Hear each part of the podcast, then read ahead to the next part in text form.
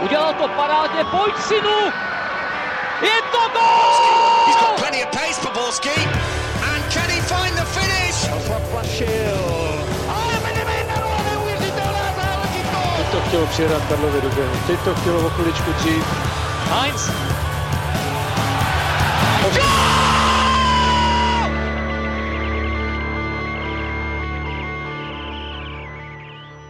Dobrý den, sedm dní uběhlo jako voda a my se tak hlásíme s novým dílem Fotbal Focus podcastu. Tentokrát se pokusíme rozluštit, proč to drhne ostravskému baníku, ohledneme se za přelomovým prohlášením Jakuba Jankta a zabrousíme i dovod týmů bojujících o záchranu v Lize.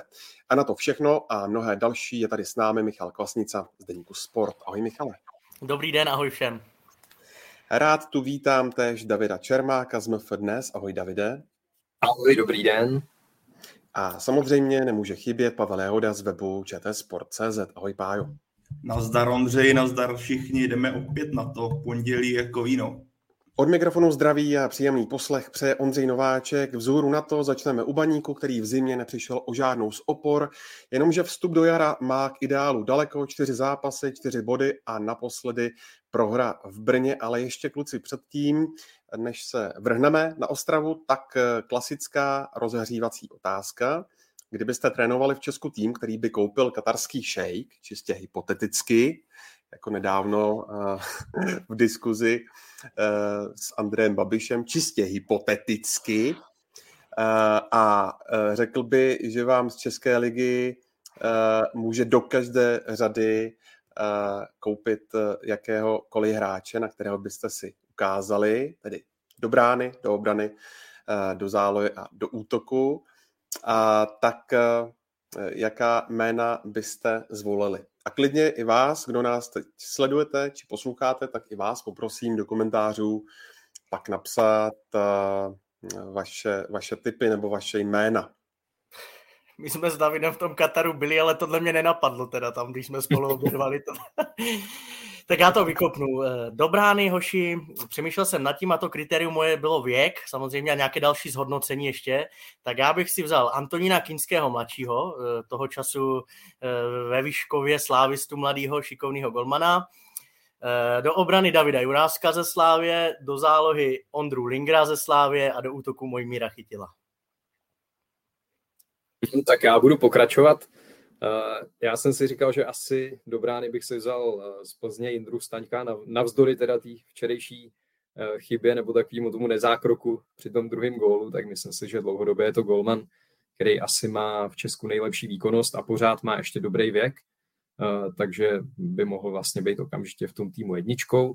Do obrany tam jsem uvažoval, jako jestli vzít stopera anebo krajní obránce. Kdyby to byl krajní obránce, tak řeknu taky Davida Juráska ze Slávě. Kdyby stoper, tak řeknu Serencena ze Sparty, protože je to hráč, který vlastně nedělá chyby téměř. Vyzařuje z něj takový klid. Asi kdybych tam chtěl mít prostě někoho, kdo tu obranu bude držet, tak bych si vybral jeho. Do zálohy, tam to bylo pro mě asi takový největší dilema, Nakonec jsem si říkal, že bych asi sáhnul po Lukáši Provodovi, byť teda teď nemá nějakou úplně extra formu a pořád ještě mm, je tam cítit, že měl to dlouhodobý zranění, tak věřím, že to je hráč, který se z toho dostane a který ještě ukáže, že na Českou ligu je opravdu hodně nadstandardní. No a do útoku se asi s Michalem shodnem. Taky bych sáhnul po mojí míru Chytilovi, protože teď lepšího útočníka teď momentálně v Lize nevidím. No a já ale já budu počítat s tím, že můj katarský šejk bude bohatší než ten Davidův. A tudíž mu řeknu, že Staňka přeplatíme z Plzně, a takže Staněk půjde ke mně, David má smůlu, pak si může hledat brankáře někde jinde.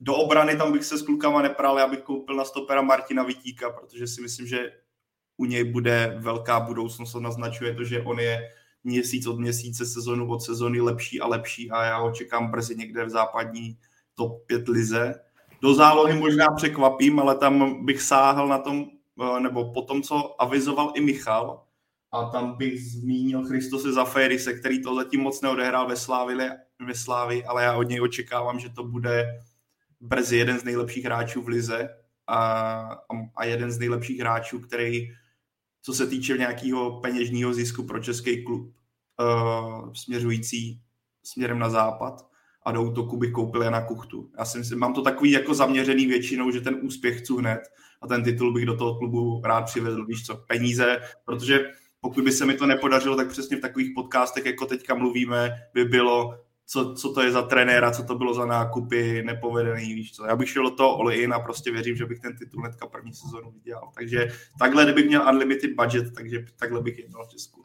Mě jsi teda zklamal, já čekal, že řekneš čtyřikrát Eduardo Santos ani jednou teda.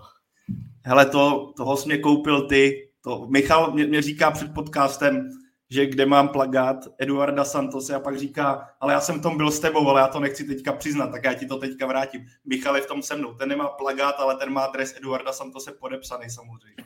jo, jo.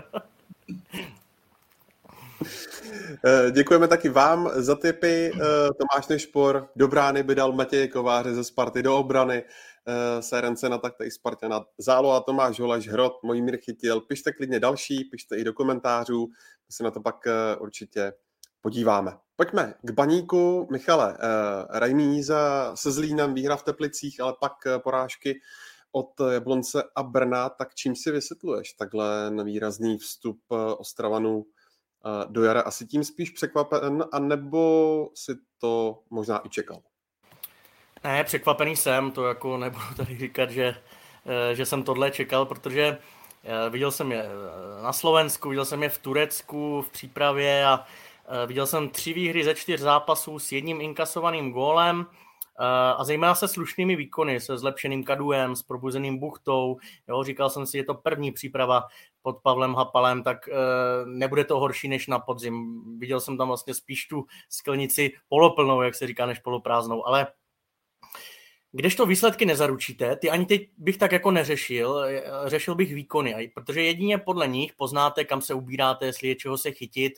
Já mám v paměti loni Sigma z prvních čtyř zápasů, snad asi taky čtyři jenom body, bez golové remízy, prohra nějaká, ale hráli velmi dobře, jo, a teď mě to naskočilo, naskočilo taková asociace, je naopak Baník, jako já teď e, nevidím nějaký progres. Po tom úvodním zlepšení klimatu v kabině, o kterém jsme se tady bavili jako xkrát v tom říjnu a v listopadu, už se nabízí, že e, by měl být ten tým pomalu dál herně a ono ne. No a e, ono odpovědět si na to je jako dost složitý. Je, napadlo mě pár bodů, zkusím je výjmenovat. První věc – před tou dlouhou zimou, eh, vemme si to katarské mistrovství, spousta ligových trenérů mluvila o tom, že tahle příprava bude tak trochu alchymie. Jo? Je to atypický, nikdo nevěděl, co od toho čekat, jak k ní přistoupit, trénovat ještě po konci podzimu, nebo naopak volno, kdy začít v prosinci. Jako víceméně každý ten uh, tým z těch 16 to měl trošku jiné. No a vezmu si baník, Pavel Hapal přišel k mužstvu v polovině října, někdy kolem 12. října, 19. listopadu se hrál poslední podzimní zápas eh, Molkapu proti Spartě, to je nějakých pět týdnů. Pak si myslím, že měli ještě nějaké testy nebo co si, takže když to sečtu, zhruba nějakých šest týdnů, oni byli pohromadě a trénovali pod novým koučem, pod jeho víceméně novým realizákem, jenže je to sezóna, toho už jako v, eh, v průběhu sezóny, toho moc nenatrénujete, nenacvičíte, nenadrilujete, Jo, na to není čas. A Pavel Hapal se svými kolegy zvolil variantu spíš té individuální přípravy, aby si kluci psychicky odpočinuli, že ten uh, začátek uh, toho ročníku nebyl ideální a podobně. Možná, jenom říkám, možná se teď ukazuje, že spíš to chtělo být pohromadě a ještě více poznávat, protože v lednu už jako během těch čtyř týdnů jako nenatrénujete nic. Jo, na tom se asi shodneme, to bylo fakt extrémně krátký, eh, rovnou se šlo do jako by herních věcí, jeden týden kondičního bloku a pak už je, fakt to bylo zrychlený. Takže to mě napadá jako první.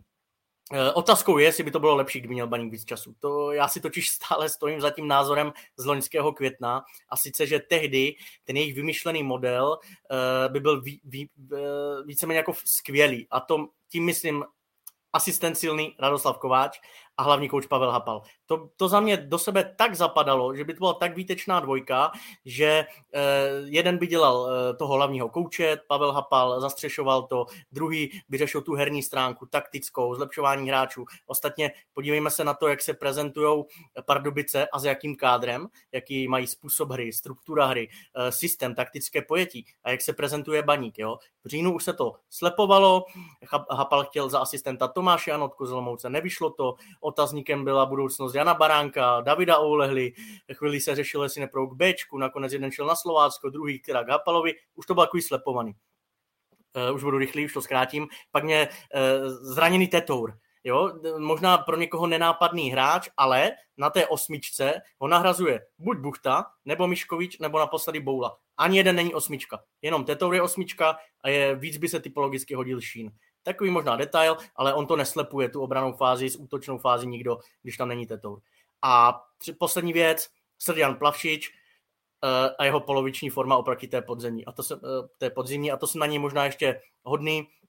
Ona ta druhá polovina ostravského podzimu prostě nebyla kdo ví jaká, ale fantastickou formu měl Plavšič, uh, Baník byl na něm extrémně zámyslý, dělal výsledky díky němu, díky Kuzmanovičovi a díky Almášimu. Teď je Almáši zraněný, Plavšič z formy, narodila se mu dcera, si řeší rodinné věci, priority, eh, odmítl Azerbajdžán, odmítl Čínu v zimě, tak eh, měl možná takovou hlavu, možná teď ta motivace teď taky není taková, protože asi všichni víme, že v létě jde pryč a nesedím ani terény. To je prostě technické mužstvo, za mě málo odolné, málo soubojové, v tomhle ohledu pro mě typologicky nevyvážené a jestliže tam je někdo válečníkem, tak je to Jiří Fleischmann, ale ani Buchta, ani Plavšič, ani Kadu, to nejsou kluci, kteří mají v sobě jako zakořeněnou agresivitu a veme si, jak se hraje Česká liga kor na jaře na těchto terénech prostě a paní bude mít problém.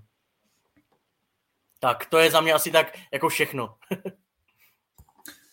Na to se těžko navazuje, protože Michal toho řekl hodně a řekl vlastně všechny věci, co jsem si tak nějak napsal, ale faktem je, že uh, ty jsi Michale zmínil tu formu Srdžana Plavšiče, zmínil jsi i zranění uh, Almášio a Kuzmanoviče. Já bych řekl, že obecně, když se podíváš na tu základní jedenáctku nebo na ten kádr baníku, tak jak stál na podzim na těchto jménech, tak bohužel pro baník, zatímco Plavšič a výše zmínění tu formu lehce ztratili nebo ztratili výrazně, tak nikdo je nedokáže zacelit. Když se podíváš na tu jedenáctku a projdeš si to jméno po jménu, koho bys vypíchal, jako že hraje nějak nadstandardně. Můžeme se bavit o tom, že Jiří Klíma si drží nějaký standard, ale že bys tam měl nějakého playera, o kterého se můžeš opřít, který ti to urve, protože má tu nadstandardní fazonu, kterou měl Seržan Plavšič, který tam eh, na podzim těch zápasů unesl sám na zádech X, tak tohle se teďka neděje. A přijde mi, že i Pavel Hapal naznačuje, že, jak to říct, že typ, uh, takticky taky není úplně v současnosti tím nejsilnější a možná hledá nějaký ideální řešení, protože mi přijde, že baník má jednu cestu, jak dojít k úspěchu a ta je poměrně čitelná a pro ně je o to smutnější nebo o to větší zdvižený prst současnosti je, že se nebavíme o tom, že baník vstoupil do jara špatně, ale proti soupeřům, s kterými si měl prát o nejlepší šestku nebo něco takového. On naopak měl ideální rozjezd, co se týče soupeřů, co se týče kvality. Že jo? Bavíme se o, te, o celcích, kteří v současnosti bojují o spodní patra, který rozhodně nemají nějak oslnivou fazónu a baník přesto nijak nezářil, že by nějak aspoň přehrával Jo, byly tam nějaký prvky, ale to by podle mě bylo mazání medu kolem pusy si říct, hele, tady proti Teplicím jsme nasázeli pět branek, tady proti Zlínu jsme měli v závěru obrovský tlak, proti Brnu druhá půlka byla taky výrazně zlepšená. Ale to je za mě strašně málo a já jsem osobně čekal, že Baník bude skutečně útočit na top 6, právě s tím, co říkal Michal.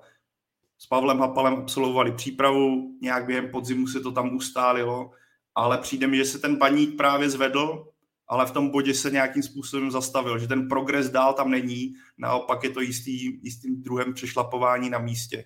A ještě Ondro, tady odlehčím, než to zase převezmou kluci, protože Jirka Marval se mě ptá, proč jsem neměl kuchtu ve fantazi, odpovím na to jednoduše. Měl jsem plánu ho tam dát, ale nezbyly mi na něj peníze, takže tam nemohl být. Ale zpět k baníku.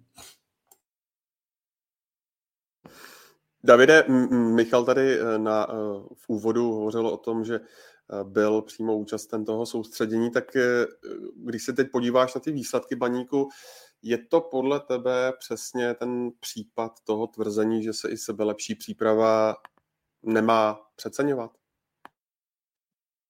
To asi jo, to vychází to tak a ono to tak jako docela často bývá, ku podivu, že když ten tým zvládne tu přípravu excelentně, tak pak jako stoupí do jara a takový zázrak to není. A já si myslím, že třeba v případě baníku jim možná i může uškodit nebo uškodilo to vysoké vítězství v Teplicích, eh, kde ten výkon asi neodpovídal úplně tomu výsledku.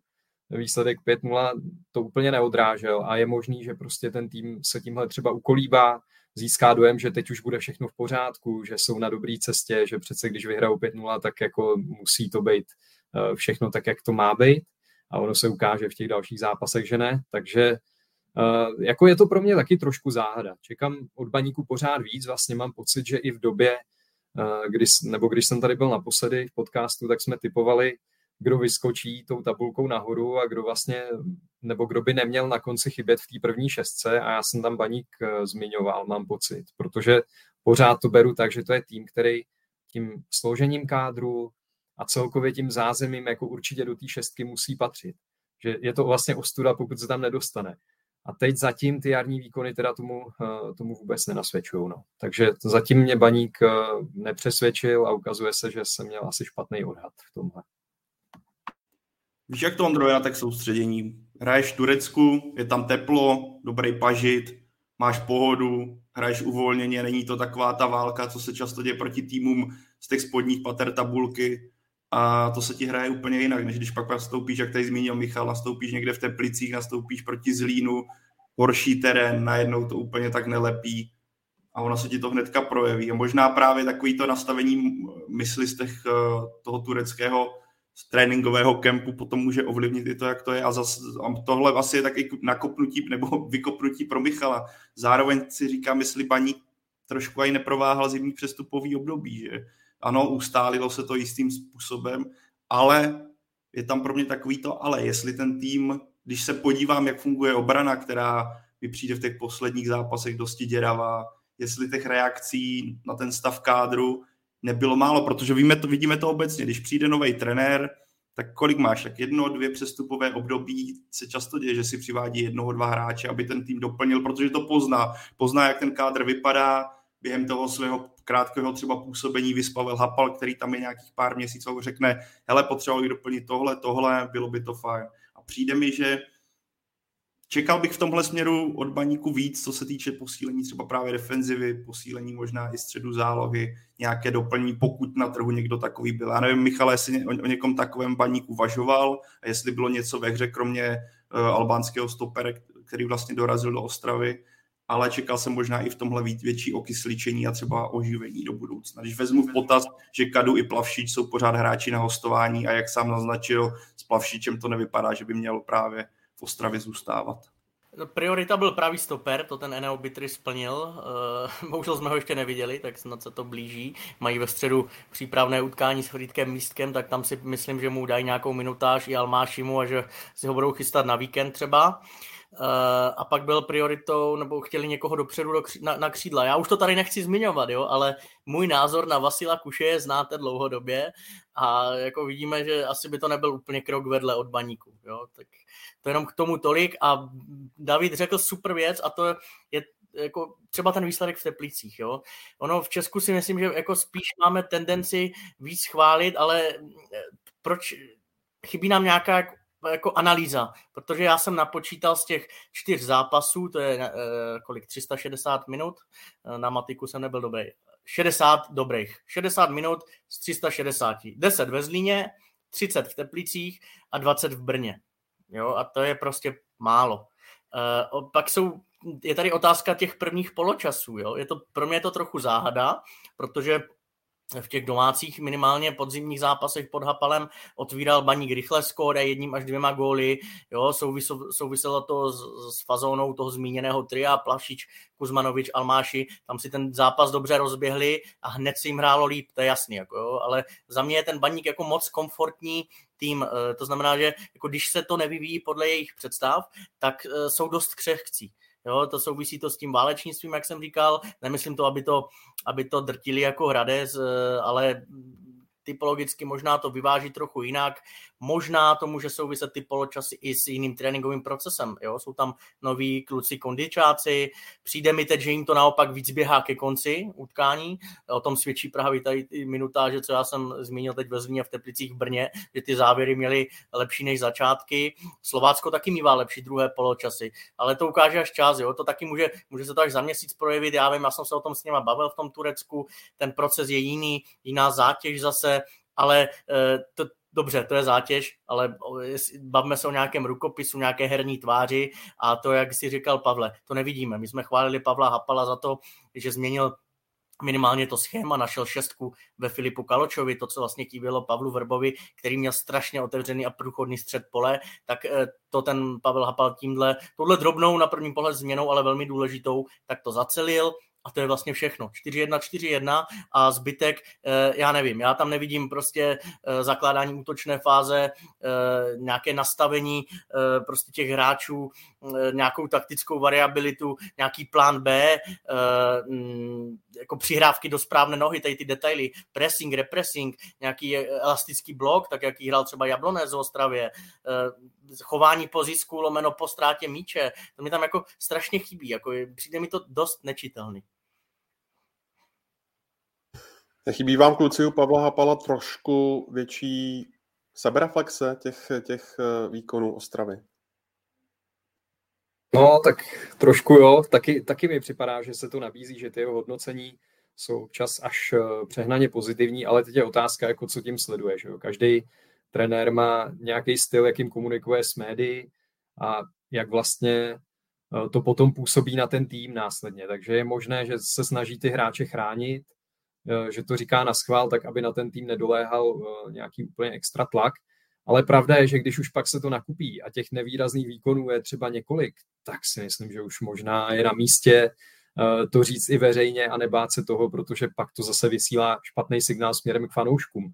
To vypadá, jako kdyby ten trenér byl spokojený s tím, co ten tým předvádí a nepůsobí to prostě úplně dobře. Takže řekl bych, že asi by bylo lepší najít nějakou zlatou střední cestu, jako nebej třeba úplně extrémně kritický, ale zároveň tam vždycky najít i něco, co by se dalo zlepšit a jako víc o tom promluvit, protože taky mám někdy z těch jeho hodnocení dojem, jako kdyby vlastně Baník dělal všechno správně, ale ty výsledky a výkony to úplně neodrážejí. Ale víme, že Pavel Hapal asi je tenhle ten typ trenéra, že je spíš pozitivní, co se týče komunikace, že se spíš snaží hledat to dobrý, než vypíchnout to špatný. Uh, jo, je to, je to jeho dlouhodobý styl práce Viděli jsme to u něj i v těch dřívejších angažmá. Ale mně se tohle třeba úplně nelíbí. Já prostě tohle úplně nemám rád a více mi líbí, když ten trenér uh, to řekne na rovinu. Proto jsem i ocenil, že on teď uh, nedávno to udělal, že vlastně zpětně uh, tuším řekl, že, že to jeho hodnocení nebylo úplně tak, jak mělo být a že když se na ten zápas podíval potom v záznamu nebo zpětně, tak, takže shledal, že ten výkon opravdu nebyl dobrý. Tak to se mi líbilo a třeba to takhle teď bude ideál, ty hodnocení. Třeba než vlastně ten tým vychválí do televize po zápase, tak se možná zamyslí a řekne si radši, si to ještě projedu do detailu znovu a uvidíme. No. Jako, jak jsem říkal, nelíbí se mi to úplně a myslím si, že, že by to asi měl, že ta větší přísnost v tom hodnocení je možná na místě. Michale, jaká teď vlastně panuje atmosféra na vedení klubu, jak u pana majitele Brabce, tak eh, třeba i, mm, řekněme, pořád ještě nového sportovního ředitele pana Mikloška? Já bych z toho nechtěl dělat nějakou senzaci, že se tam teď je jako kdo ví co. Myslím si, že spíš, spíš nějaký klid, eh, nebo takhle. Uplynul měsíc ligy a Baník se neodpoutal od toho jedenáctého místa, což byl jako jejich původní cíl. Jo. Stále tam jsou jenom díky skóre eh, nad tou zbrojovkou jedenáctou jsou desátí. A na to šesté místo ztrácí už čtyři, předarem to byly dva. Takže z tohohle pohledu, jako samozřejmě ne, musí panovat nespokojenost a nechci říct nervozita, ale nespokojenost. To si myslím, že jsou fakta, která si na Bazalek jako pochopitelně uvědomují. Co se týče nějaké pozice trenéra, já jsem přesvědčen, nebo pochybností, to vůbec nechci tady jako zmiňovat, jsem přesvědčen o tom, že ty jsi Ondro zmínil Luďka Mikloška, tak eh, sportovní, nebo šéf sportovního úseku Ostravského klubu bude Pavla Hapala chránit a hájit, co to půjde. A to nemyslím vůbec špatně. On si ho přivedl, častokrát jsme slyšeli uh, jejich vyjádření první osobě množného čísla, mluvili jako my, že jdou do toho spolu, že Pavel Hapal uh, do toho šel uh, díky Luďku Mikloškovi, Luděk Mikloško říkal, že pro něho byl první volba a tak dále. Prostě jsou za jedno. Takže já si nedovedu představit, že bych to jako hned zase, zase všechno zmuchlalo do koše. Na druhou stranu eh, je tady taky pan majitel Václav Brabec, ten na to může mít eh, ještě po, já ne, nechci to přivolávat, třech, čtyřech špatných výsledka, eh, výsledcích je zase jiný názor a všichni dobře víme z minulosti, že v baníku ta menovka na kanceláři je fakt jen menovka, která se jako rychle mění. Jo? A tam nemá žádný kouč nic jistého, ale proto, že tam jako ta koncepce je nulová, jo, a chybí tam jako erudice z těch nejvyšších míst, střídají se tam trenéři jak ponožky, kdyby, kdyby měli tu koncepci, kterou doufejme teda e, přinese Luděk Mikloško, tak musí e, si to teď oni vyhodnotit, proč to, je, proč to je špatně, ale něco držet, něco zlepšit a jet nějakou svou, svoji linku. Jenže znovu zmíním to B, je tady pan Václav Prabec a dovedu si představit, že Eh, když on ještě párkrát se něco stane, eh, do toho se uvidí, jak na Slovácku čaruje Martin Svědík, tak mu zase všechno začne vrtat hlavou, Jo, nechci nic přivolávat, ale e, tam pak může být střed Luděk Mikloško, lomeno Václav Brabec. Nechci říct teď, jo, ale nevím, protože máme tu zkušenost všichni, proto to zmiňuji, jinak by mě to ani nenapadlo, ale myslel jsem si Pavel Vrba, že taky e, dojede podzim, e, myslel jsem si, že Eh, no samozřejmě jsme tam to bylo zase trošku jiný, ale Luboš Kozel tehdy taky už to bylo, jo, taky mám tu zkušenost, proto mám už takový ten vykřičníček eh, někde v tom povědomí. Což ale pokud by, já myslím, že Michale, jako bude tam teďka idea, která trošku bude upozadňovat ty výkony z posledních čtyřech zápasech, což si myslím, že bude návrat těch uh, zmíněných, což je Ladislav Almáši, a potenciálně Tetour. To si myslím, že k tomu se upírá teďka baníkovské vedení, kdybych si měl typnout a tam zatím si budou říkat, hele tohle, až se vrátí a věřím, že to půjde nahoru. Taková si myslím, že bude teďka nějaká idea, ale zároveň, jak říkáš, baníku by to nebylo nějak šokující, zároveň vyhodit trenéra po pár měsících není cesta jako ke zlepšení, to není jako o trenérovi. Potře- ten trenér sám o sobě, ať můžeme teďka být poměrně kritičtí k tomu, jak je baník relativně čitelný, není nějak takticky silný, že by měl x plánů, jak toho soupeře v momentě, kdy se nedaří přelstít, tak zároveň si myslím, že Pavel Hapal udělal solidní práci v Ostravě v současnosti, uklidil to, co zůstalo po Pavlu Vrbovi, ten svinčík, kdy ten tým byl skutečně v, jako v negativním nastavení a ten progres tam je znatelný, ač je teďka zase eh, ten tým rozhodně není v pohodě, ale za mě si určitě ještě nějaký čas a nějakou dobu hájení zaslouží, protože trenér nemůže změnit všechno během pár týdnů, pár měsíců. Vidíme to, není to jenom otázka České ligy, vidíme to i ve světě, že jo, kde ten tým se potřebuje doplnit, potřebuje ten trenér ho správně poznat a potom může dělat progres. Za mě jako Pavel Hapal by, téma Pavla Hapala by vůbec nemělo být na stole minimálně do konce sezóny a on by měl mít prostor ukázat, že jako trenér na to má a dokáže ten baník ještě dostat dál. OK, kdyby to třeba do konce ročníku takhle vypadalo a baník skončil, já nevím, na nějakým desátém místě, kde se pohybuje teď, je možnost asi to zvažovat, protože by to bylo asi výrazné zklamání, ale po čtyřech za mě nepovedených utkáních ve většině toho odehraného času hnedka zmiňovat Pavel Hapal ven, když po podzimu se zmiňovalo, jak Pavel Hapal to pozvedl, je strašně, by bylo, by bylo strašně krátko za také řešení a já věřím, že baníku tímhle směrem vůbec v současnosti neuvažují, spíše si říkají, aby byl Ladislav Almáši zdravý s, s Tetourem a s, Daniel, s Danielem Tetourem tak, abych uvedl i křesní jméno, který mi samozřejmě po pár vteřinách až naskočilo. Klasický můj problém. A takhle no. Pavel Hapal eh, říkal, že eh, Ladislav Almáši by měl být eh, stoprocentně k dispozici teď v týdnu proti Hradci. Mimochodem kluci Hradec taky zatím neprožívá úplně ideální vstup do toho jara, protože prohrál s Bohemkou, prohrál s Boleslaví, tak jak mm, jakou, řekněme, ekvivalent, eh, přemýšlím, taktiku, ano, výborně, už mi to naskočilo, zvolit, aby to utkání baník eh, zvládl, což by měl doma. No, přitvrdit proti Hradci. Musíš něco změnit a proto já jsem, eh, jinak by to byl úplně nudný zápas, ten středeční s Frýdkem Místkem, ten pří, přípravný, ale já jsem na něho extrémně zvědavý právě proto, jestli se tam objeví bitry, jestli se tam objeví další kluci a eh, jestli se dočkám eh, toho systému 3-5-2. jo, já to, o tom mluvím dlouhodobě. Na ten Hradec, který to hraje, se to vyloženě nabízí, ale musíš to vyzkoušet. Jo? Za celou zimní přípravu to baník eh, jako neotestoval ani jednou.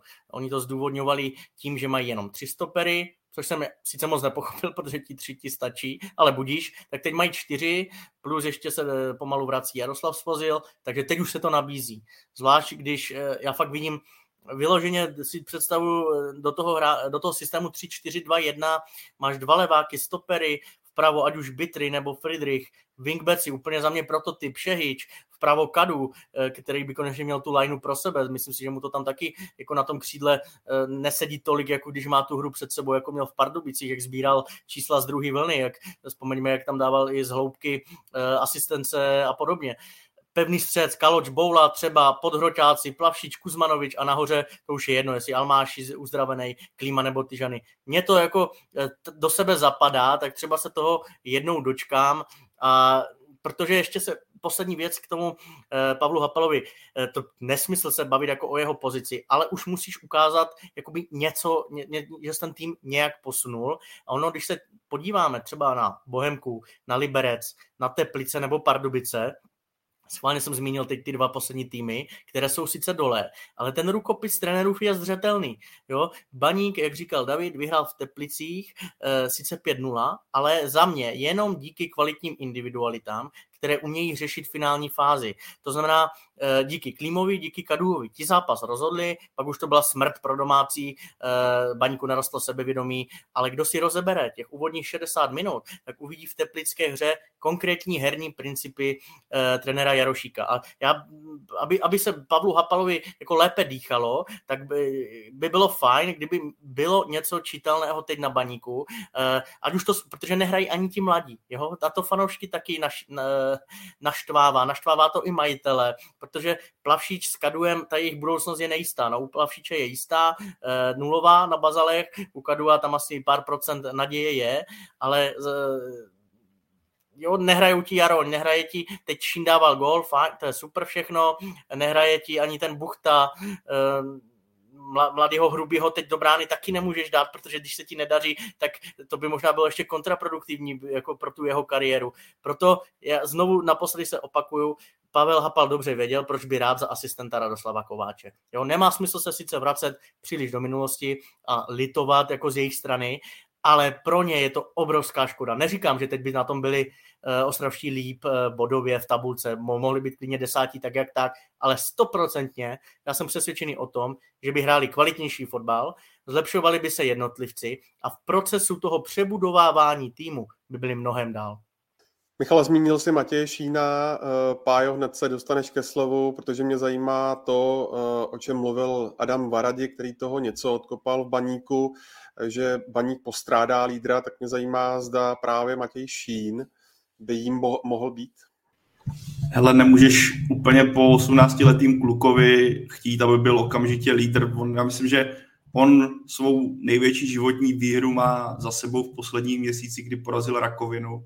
A což ho, věřím, posílí i v tomhle směru. Věřím, že i třeba do nějakého lídrovství, e, nějaká sebedůvěra. Ale v jeho případě jako vidím ten potenciál, že by mohl být. Je to baníkovec, že je to přesně ten produkt e, baníkovské akademie, kterého chceš v budoucnu zaclenit, jak tady naznačil Michal, které chceš dostávat do toho týmu, které fanoušci milují, jo, protože je tam ta propojenost a provázanost navíc Matějším tím silným příběhem, ale u něj to je teďka spíš, aby dostával pravidelnou minutáž, aby se začlenil do toho ligového fotbalu a ukázal, že na to dlouhodobě má. Ty minuty, které teďka on má za sebou, naznačili, že rozhodně se nestrácí, rozhodně na to, rozhodně je ten příslip pro ostravský celek velice pěkný v jeho osobě, ale nemůžeš od něj chtít, aby teďka táhl tým asi v takové pohodě a takové fazóně, on zatím není a tohle je otázka spíš na jiný. Tohle je třeba otázka na Filipa Kaloče. Michal tady zmínil uh, starší hráče, jakožto Fleischmana. Můžeme se bavit i o Davidu Liškovi, který by jako už má něco za sebou, tak by měl být. Ale o něm víme, že už ve Spartě šly zprávy, že on nikdy nebyl tak jako psychicky nejsilnějším playerem, který by měl strhnout celou jedenáctku sebou. Takže spíš hledat u těch zkušených kluků, co něco mají za sebou, než spolíhat na to, že ti 18-letý kluk teďka všechno urve. U něj to může být, ale on si to musí vyhrát. A zároveň je tady jedna zásadní věc té diskuzi o lídrech a nebo ne. Nikdo to v sobě má a může mu být i 21, 20, někdo to v sobě nemá a v 30, v 31 let bude pořád jako hráčem, který bude skvělý, ale nikdy nebude lídrem. Takže ale tohle musí být Ondro určitě na někom jiném než na 18 letým klukovi, který jinak ochutnává ligový fotbal. No, no, hlavně to slovo lídr je takový jako hrozně neurčitý, protože každý pod ním podle mě vidí něco jiného. Někdo si představuje, že lídr je ten, kdo dá 20 gólů za sezónu, nebo kdo tomu pomůže deseti přihrávkama. Ale lídr třeba může být i hráč, který na hřišti to ani tolik neodehraje, ale je to prostě člověk, který drží tu kabinu, který ten tým vlastně drží pohromadě. Jako vemte si, Teď máme výročí 25 let Nagana a já prostě to beru tak, že lídr v Nagánu byl Vláďa Růžička, který byl kapitán, ale byl to na ledě jako nejlepší český hráč, to asi nebyl. On prostě na ledě třeba ten jeho přínos byl velký, ale pořád to byl hráč, tuším, hrál v té době za Slávy, Českou ligu, bylo mu 34 a okolo sebe měl jako hvězdy z NHL, který byli určitě jako lepší hráči a i třeba bodově měli pro ten tým větší přínos, ale on měl obrovský přínos v tom, jak působil na ten tým, jak byl silný v kabině. Takže to, to jsou jako takové dvě věci, kde podle mě se to trošku tluče, že někdo vidí jako lídra v tom člověku, který má největší slovo v kabině a někdo ho vidí v tom, kdo to táhne na hřišti. A hrozně málo kdy se stane, že se to spojí oboje dohromady, že jako ten hráč má v sobě oboje. Že to táhne jak těma výkonama, tak tím svým vlivem na, na ten tým v kabině. A u baníku já, ale když se o tom bavíme, o těch jménech, kdo by teda mohl být ten v uvozovkách lídr, tak já tam pořád jako těch hráčů vidím docela dost. Je tam prostě brankář Laštůvka, je tam Fleischmann, je tam Michal Friedrich, který má taky už něco za sebou. Je tam Kaloč, který vlastně na začátku tohle cyklu byl kapitán 21, takže jako já si zase nemyslím, že by to byl tým bez lídrů. Pokud to říká Adam Varady, tak on do toho asi vidí, vidí líd, má k tomu mnohem blíž než já, je to člověk z toho prostředí, ale uh, já mám dojem, že v Lize je spousta týmů, který mají s tímhle větší problém než Baník. Nevím, možná Michal mě poopraví, protože k tomu má taky blíž, ale ale já to vidím tak, že těch eh, silných eh, vůdčích typů tam má Baník docela dost. Eh, když jsem s tím Adamem dělal rozhovor, tak je jasný, že on je ovlivněný tou svou minulostí. Jo? A to je vždycky, tak na jednu stranu je to hezký pro nás číst, jsou to takový ty pro nás dobrý titulky, chybí líder, ale na druhou stranu jako vracet se pořád ten fotbal se taky posouvá jinam a on zmiňoval ty dva týmy, ty byly jako fakt jako famózní, jo? takže já chápu, přesně jak říkáš ty Davide, je rozdíl herní líder a je rozdíl jako nějaký mentální, jo? někdo je líder jenom proto, že si to skoriguje, seřve eh, z té osy hřiště, druhý je prostě ticho šlápek, ale táhne tým, jak říkáš, ty 20 góly, no. Zmínil jsme třeba Filipa Kaloče, ale ten si za mě ten kredit jakoby zaslouží, ten si podle mě na jaře drží jakž tak jako výkonnost a já na něm cítím herní posun, že eh, on chce i na to euro samozřejmě přijet v dobré formě, takže od něho už samozřejmě 23 let, to už se nemůžeme bavit o mladým hráči, takže od něho fajn, chtělo by to i od Lišky, samozřejmě řekli jste správně, Laštůvka, jasně, brankář, můžeme se bavit do nekonečna, Fleischmann, taky mají v plánu ho pomalu prostě udělat bekem číslo 2 až 3 eh, s přesahem pro Bčko, takže musíš eh, hledat jako lídry někde jinde pak eh, ten Šín, ten je ten typ toho herního, ten tě strhne výkonem. Eh, v mládeži celá devatenáctka prostě vzal balón a eh, šli za ním, protože nebo úplně jinak to řeknu. O něm je to u charakteru. Holoni v zimě vytáhli do Ačka, začal dávat góly za Ačko, byl i, Ture, byl i v Turecku v přípravě a když to teď přeženu, za dva dny hrál za devatenáctku a skluzoval tam, lítal tam na umělce a to je ten lídr. To je charakter lídra. Jenomže je rozdíl skluzovat a být tím lídrem v 19 a být v Ačku, který mu se zrovna nedaří. Já bych ho hodil do vody, protože horší si myslím, že by to nebylo a měl bys tam aspoň nějaký takovýto pro fanoušky. Jo, tak dobrý, tak sice je to nějaký vlažný eh, bodově, ale vidím tam, že zabudováváme další kluky a je to nějaký směr, ale jako je to složitý eh, takhle od obrazovky, chytrači to beru. Teďka by se nabízelo Michala asi do základu proti Frýdku místku. Eh, Šína, tam, tam, tam, čekám ty mladý, krom těch, eh, co se vracejí po zraní, čekám tady tu minutáž pro přesně, přesně. Ale je pravda, že třeba zmínil z Davida Buchtu a, a u něj mi přijde, že se trochu jako, když vezmeme jeho jméno, že je trošku jako zaseknutý, že já jsem čekal, když si vzpomenu, jak začal pravidelně nastupovat a mluvili jsme tady i spolu, řekněme, pochválně k jeho osobě a třeba jsme byli překvapení, že nedostává větší prostor, tak od té doby mi přijde, že ten progres, co on udělal, není nijak velký, spíše to je jako nějaký ustrnutí a jako žádný jako pokrok moc dopředu v jeho případě se neděje, ač tam jako nedostává, není tam určitě za 100% důvěra, že by si byl sebejistý, nevím, jak on je na tom psychicky silně, ale osobně jsem právě čekal, že v jeho případě, když on bude dostávat ten, tu minutáž, že to bude úplně o něčem jiném, třeba diametrální rozdíly jsme viděli teďka posazeného Miškoviče, že teďka tu šanci chytne víc za pačesy, než reálně ji chytl. A jinak Filipu Kaločovi, jak se vždycky zmiňuje XG góly, a nestřílejte z velké dálky, tak jestli mě napadá v lize nějaký hráč, který tohle pravidlo hodně potlačuje, tak je to Filip Kaloč. Ukázal to opět proti Brnu, jeho granáty jako spoza vápna, to je jako nesmysl. Jako, to je jako, jako, myslím, že trenéři, kteří vždycky říkají klopte hard, abyste trefili bránu, tak bych ukazoval Filipa Kaloče, teďka si vzpomínám, mu tam skákalo, stejně prověřil Berkovce jako prase, obrovský klobouk dolů před tím, jaký má on granáty z dálky, protože vzpomenu si na zápas, tuším proti Jablonci, tam to teda trošku vymykalo, tam Baník střílel takzvaně na rugbyový branky, to bylo až neuvěřitelný, tam mě přišlo, kdyby si ti kluci vsadili o to, kdo to překopne výš, ale jinak Filip Kaloč tomhle, když to trošku odlehčím, jako neuvěřitelný granát. Nechci se tady zaseknout u baníku, ale k tomu Buchtovi na jeho obranu. Zase jsme u té taktické e, stránce, u té taktické stránky realizačního týmu. Baník hraje na jednu šestku a dvě osmičky.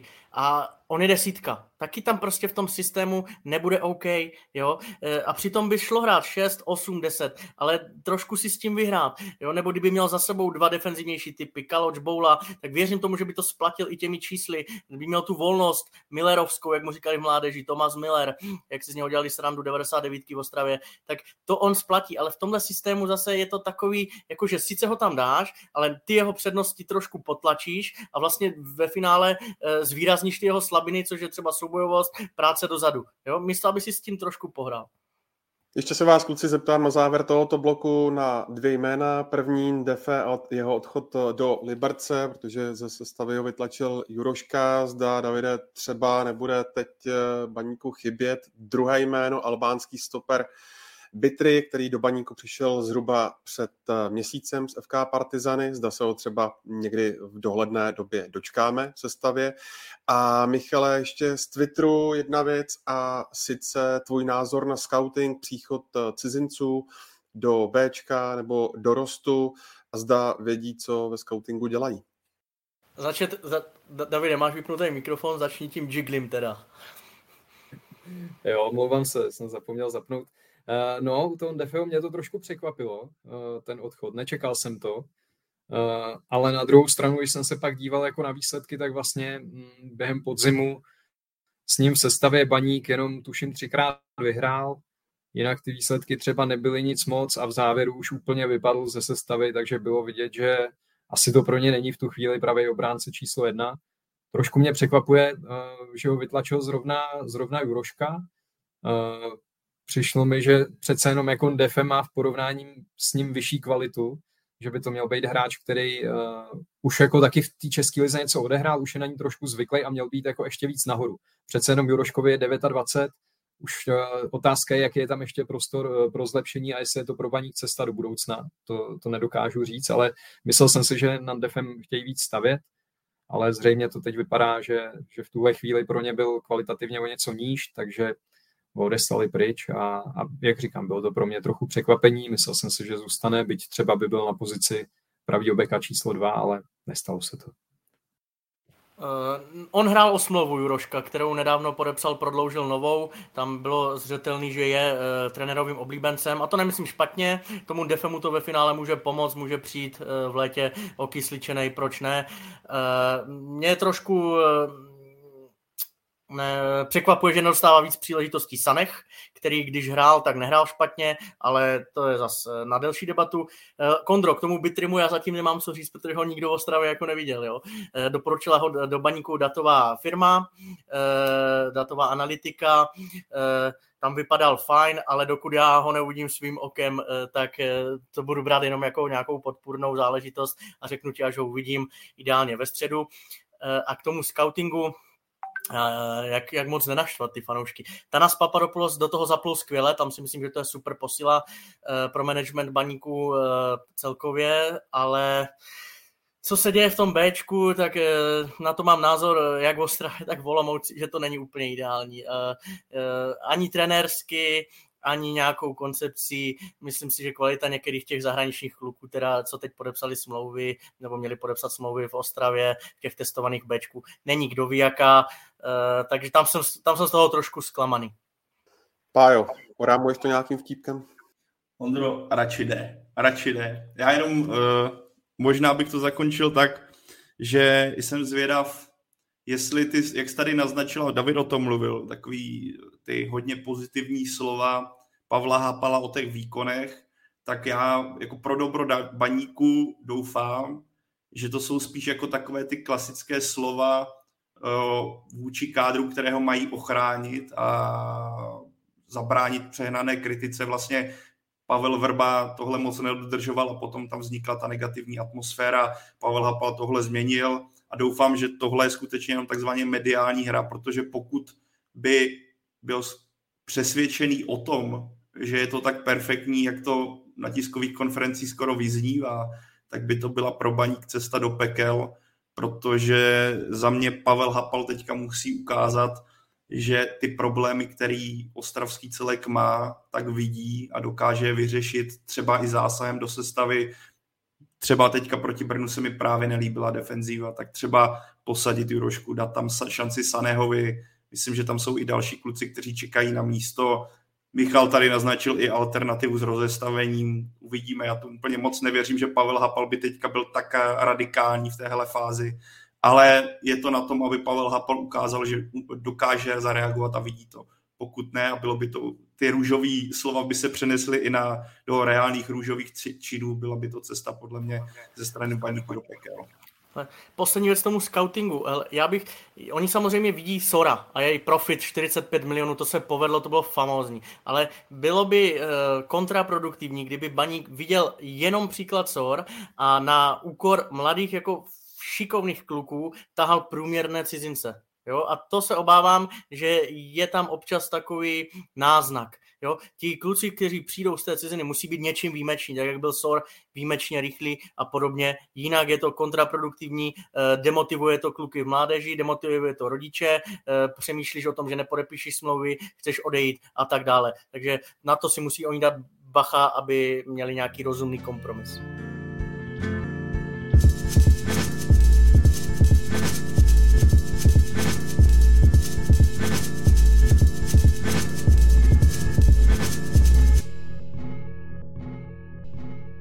Pojďme k události v českém fotbale, která minulý týden obletěla celý svět, reagovali na ní hráči jako Neymar i velkokluby, i samotná FIFA a to přiznání Jakuba Jankta, že je gay. Jak se na to kluci díváte, Davide?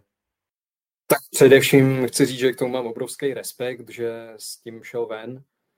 Vlastně to, to už asi zaznělo všude a budu se opakovat, ale je to průlomový rozhodnutí ještě nikdo v jeho pozici to nikdy neudělal, takže chtělo to určitě nesmírnou odvahu a myslím si, že my, kdo si něčím takovým neprocházíme, tak si to neumíme asi úplně v plné míře představit, jak dlouho to třeba musel zvažovat, co se mu všechno muselo honit hlavou, jak pro ně muselo být těžký to třeba vůbec říct první v kabině, protože to pokud vím, tak už udělal před nějakým časem a pak teprve eh, dospěl eh, z nějakého důvodu k tomu, že to chce říct si veřejně, což muselo být ještě ještě o dost náročnější, protože je to chytrý klub, on určitě věděl, jaká bude odezva, věděl, že tím nechci říct, že jako si myslel, že ta odezva by měla být špatná, ale spíš jako musel tušit, že to způsobí obrovský poprask, že se o tom bude mluvit.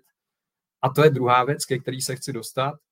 A sice, že nevím, jestli ta pozornost, která je tomu teď ještě věnovaná, už vlastně není trošku kontraproduktivní, protože to rozhodnutí je samozřejmě průlomový, je důležitý pro celou tu komunitu a je určitě správný mu věnovat velký prostor, ale mám pocit, že když už vlastně od té události uběhl týden a pořád se to hodně řeší v médiích, pořád se to hodně řeší mezi lidma, tak jestli už to vlastně jako není moc, protože vemte si, že i ten Kubajang to vlastně po tom, co to udělal, tak tuším druhý den na Instagramu poděkoval všem za podporu a následně napsal díky, jste hrozně hodný, ale pojďme už řešit fotbal.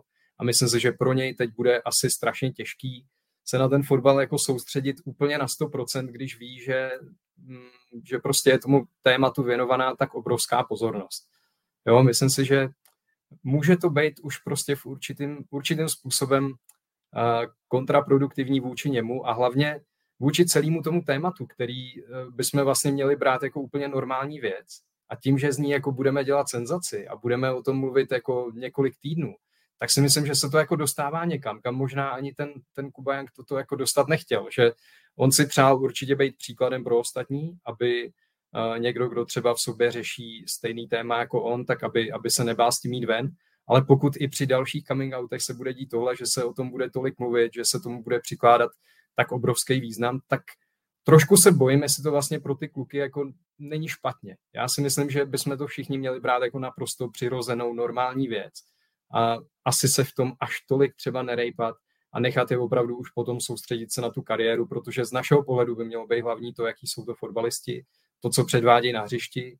A tohle vlastně by měla pro nás všechny být úplně jako druhotná věc, neměli bychom se nad tím vlastně nějak pozastavovat, protože to je jejich soukromí a, a do toho nám vlastně niko, nikomu z nás do toho jakoby nic není, takže uh, chápu, proč to udělal, líbí se mi to, má u mě za to obrovský respekt, jenom trošku jako pálím do vlastních řád. Myslím si, že my novináři už bychom možná měli brzdit eh, ve všech těch komentářích a ve všem, co se okolo toho semlelo, protože už mu to může jako v důsledku, i těm dalším klukům to může v důsledku i škodit.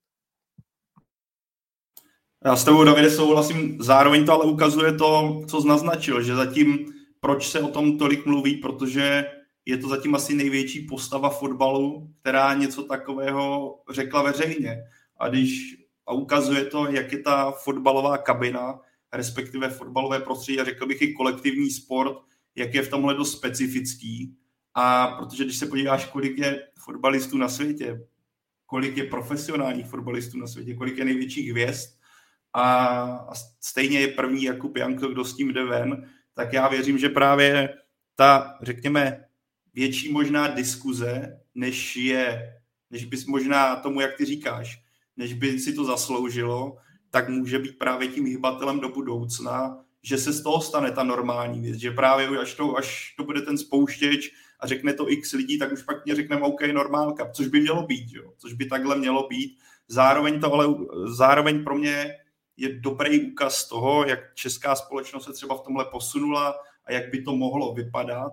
Je i reakce stadionu Sparty po tom, kdy Jakub Jank to teďka nastoupil včera proti, nebo natáčíme v pondělí, takže v neděli proti Jablonci, kdy vyvolával jméno Jakuba Jankta. Za mě tohle je přesně to, kdy třeba potenciální lidi, co o tom uvažují, vidí tuhle reakci většiny, tak si řeknou, jo, hele, český, česká společnost, český fanoušci se mění, pojďme do toho. Já vůbec nepochybuji. Nebyl tam, nebyl tam Pájo, jenom, promiň, spartanský kotel.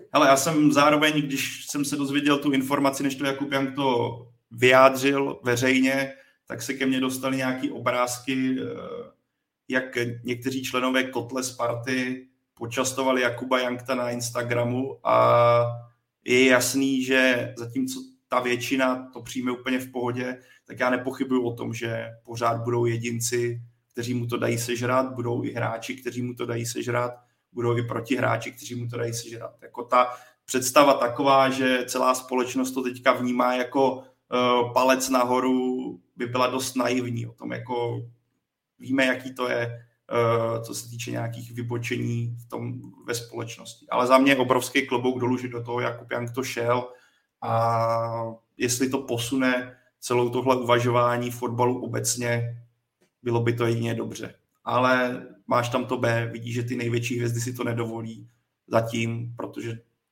fotbal je především biznis, máš arabský svět, kde tohle je pořád obrovský tabu. V některých zemích se za tohle trestá, že jo, vězením a podobně. Proto na to někteří nepřistoupí, aby k tomuhle kroku nebo tenhle krok udělali, protože to berou, takže by si řekněme, narušili tu svou auru, auru té výjimečnosti a auru uh, legendy, kterou milují lidi po, po celém světě. A dokud se tohle nezmění, tak ani v tomhle radikální krok nebude. Ale proto Jan to obrovský klobouk dolů a po všech stránkách. Michale, David eh, říkal, že by to mohlo být eh, do určité míry kontraproduktivní, ale nemůže to být na druhou stranu třeba i uh, opačný efekt, že z Jakuba teď spadne prostě ten balván a bude se mu, bude se mu hrát s lehčí nohou? Já bych to ještě upřesnil, jo. Já jsem myslel kontraproduktivní jako ta, uh, ta reakce, která se táhne několik dní, ne to jeho prohlášení. To vůbec jako kontraproduktivně beru. To naopak to, to jako za to klobouk dolů a, uh, Jasně. A určitě to nebylo myšlený no. takhle, byla myšlená jako ta reakce. No, já, já, přesně, Rive ono, když seš první, tak nikdy nevíš, jaká ta reakce bude. Jo? On mohl očekávat, já jsem pak, eh, jestli to bude malý, jestli to bude velký, myslím, že ve finále o ta velikost čeho jakoby překvapila. Minimálně, když jsem to poslouchal včera, ten jeho rozhovor pro radiožurnál, když jsem měl na, Slovácko, eh, tak hm, cítil jsem z něj úlevu, on to tam opakoval, že to byla, utvrdil, utvrdil se v tom prostě, že jeho primárním cílem bude úleva, ale zároveň i to, že bude rád, když jakoby tím nastaví cestu dalším, jo? že svým, svým způsobem otevřel jim dveře, ať se mohou prolomit ledy. Tohle je dobře. Ale jak říká David, a já s tím souhlasím, úplně nejlepší bude, když eh, nejen ve sportu, ale vůbec žádné coming outy jako nebudou potřeba, vůbec se orientace nebude řešit eh, v žádném odvětví a pak si zpětně můžeme říct, že ten Young to tomu pomohl. Za to bych byl já úplně nejradši. Jo? Eh, takže chápu Davidu v mediální pohled. My jsme to v redakci taky věděli delší dobu, ale úplně jsme to přešli. A teď, protože mně to přijde normální. Jo? Pavel ví z Univerzity Palackého, hrávali jsme fotbal se sociologie, se sociologem Zdenkem Slobodou. Ten se věnuje genderu, sexualitě, menšinám, eh, takže na pivku po fotbalovém jsme jako tohle téma často řešili úplně normálně. Jo. Já jsem ve studentském rádiu pracoval s Filipem Titlbachem. Pro mě je to téma úplně automatické běžné, takže když jsem se to někdy před měsícem slyšel poprvé o tom Kubovi, tak jako a co? A za chvilku jsem myslel na to, co budu mít dneska na oběd, jo? jenom to chci jako zlehčit, že to jako úplně, mě to úplně jedno, jo? Ale eh, Ondro, k tvoje otázce, tvojí určitě ta hlava, eh, prostě říká se v tom profi sportu, eh, obzvlášť 70% třeba dělá, takže já mu přeju, aby tu psychickou úlevu využil samozřejmě k lepším sportovním výkonům, aby se nakopnul, protože i ta vlna celosvětových eh, podpůrných reakcí nám jako zase připomněla, že v Česku nemáme tolik hráčů, kteří by hrávali v sérii A, v Lalize, v repre, že by nazbírali 50 startů. Jo, je mu 27 let, teď by měl být eh, v tom výkonnostním píku, v tom vrcholu, takže já mu držím palce, ať to prodá i na tom hřišti, ale hlavně ať se mu fajn žije.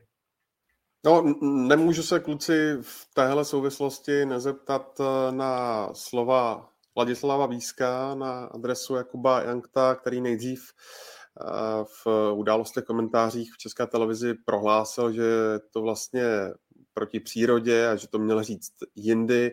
Teď eh, v pořadu 168 hodin taktéž v České televizi řekl, že by o tom eh, nejradši nevěděl. Co si o tom myslíte? No, tohle je za hranou. On se často vyjadřuje ne, prostě nepřesně, špatně formuluje své názory. Vím, že několikrát jsem s ním dělal i ty sloupky k nám do sportu, protože ještě v úterý to eh, jako řekl úplně jinak, i jako mluvil o tom moc hezky, ale tohle přesně, jak jsi to teď ocitoval, tak to je za hranou. Tady se nemůžeš bavit o, nebo zmiňovat vůbec jako věci jako příroda, a ne, nevědět to, to, tam, tam proto jako není omluva. A za mě... To je, to je jako jasný, ale já jsem vlastně uvažoval o tom, proč vlastně eh, zrovna Ladislav Vízek jako byl pozvaný do tohohle typu pořadu, protože to mi jako nesedí. On, on řekl nějakou větu, jako že do přírody mi to nepasuje, tak mě zase do tohohle pořadu jako nepasuje on. A to vůbec teď nechci jako říkat nic proti němu, protože já ho mám jako člověka rád. Taky jsem s ním dělal několik rozhovorů, je to dobrý vypravěč, je s ním sranda, ale on prostě, jak říkal Michal, on občas ty své názory formuluje tak jako zvláštně a kolikrát mi to přijde, že to jako rychleji z něj vystřelí, než aby o tom názoru jako pouvažoval. On někdy prostě se vyjádří fakt nepřesně a řekne něco, co pak třeba i zpětně může mrzet, si myslím. A tohle bych řekl, že byl, že byl ten případ. A že ten, kdo Ladislava Víska pozval, tak přece musel vědět, jakým stylem on se vyjadřuje, protože je často hostem v různých debatách, ať už je to tiki taka nebo, nebo různý jiný, kde se baví většinou jako o fotbale, o fotbalových tématech. A, a. Víme, přesně, žoviálně. A víme, jako jakým stylem on se baví. A přijde mi, že do takového pořadu pozvat člověka tohohle typu asi se dalo čekat, že něco takového padne, nebo možná, nevím, jestli to byl i úmysl, jestli to byla snaha jako vytvořit nějakou kontroverzi nebo napětí v tom studiu, ale jako přišlo mi, že, že on se prostě do tohle typu pořadu nehodí a uh, chtělo to asi, asi jiný výběr hosta z mýho pohledu. Ale tomu já jenom dodám, jako samozřejmě to, co jste kluci řekli, souhlas za mě, ale tak pořád máš nějaký názor a pokud že máš takovýhle názor, ale spontánně řekneš, jak to cítíš. Ladislav Vízek to popsal takhle nešťastně, ale dost to vypovídá o nějakém jeho rozpoložení a jaký z toho má pocit za mě. Vyjádřit se podobně je znak buranství a nějakého jako zpátečnického myšlení, nic víc, nic méně. Asi k tomu není potřeba co říct z mé strany. To rozhodně. Já spíš jsem reagoval jako i na to, co řekl Michal, že vlastně v tom uh, komentáři, který vyšel v deníku Sport, tak to bylo úplně něco jiného. On tam vlastně ten názor prezentoval úplně jiný, než potom v té televizi. A teď jako vyber si, co on si vlastně myslí. A je otázka, jestli on sám úplně přesně ví, co si myslí. Já mám pocit, že v tom má taky trošku hokej někdy, když mluví. A tím jako nechci se ho vůbec zastávat.